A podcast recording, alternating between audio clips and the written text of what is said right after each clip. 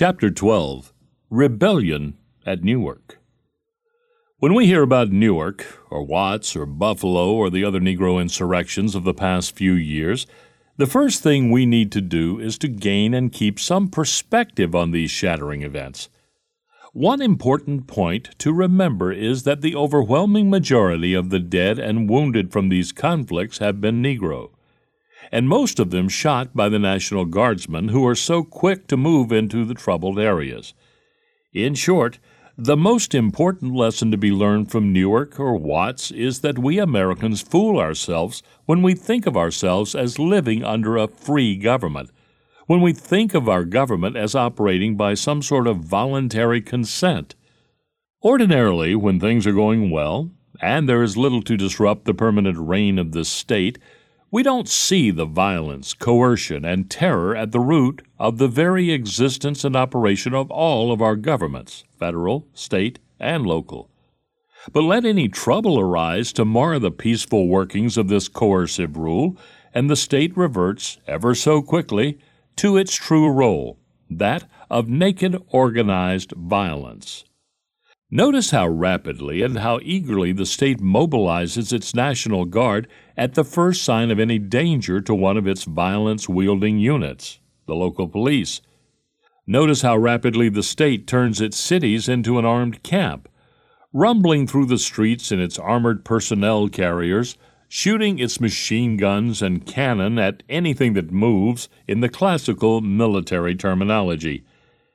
Notice how quickly these minions of the state impose compulsory curfews on its peaceful citizens, how they block off, in violation of all human liberties, whole areas of a city and prevent anyone from going in or out, how they shut down all liquor stores and ban all sales of liquor the philosophy of the state was never so well expressed as in an order that went over the Newark police radios when it was felt that violence by the state's armed forces was insufficient. Use your shotguns and revolvers. Use your shotguns and revolvers. That's what you have them for. And a voice answered back, It's about time. There is the voice of the state. A second point to realize is the background to the rebellion. Three things triggered the rioting. First, the ever present evil of police brutality, a brutality which is endemic in the Negro ghetto areas, although those of us who are upper middle class whites feel it only tangentially and in passing, except if we happen to be radicals or subversives. Police brutality as a rampant, permanent fact should not surprise us, for any group given a legal monopoly on violence will proceed to use the violence and that monopoly as best as often it can.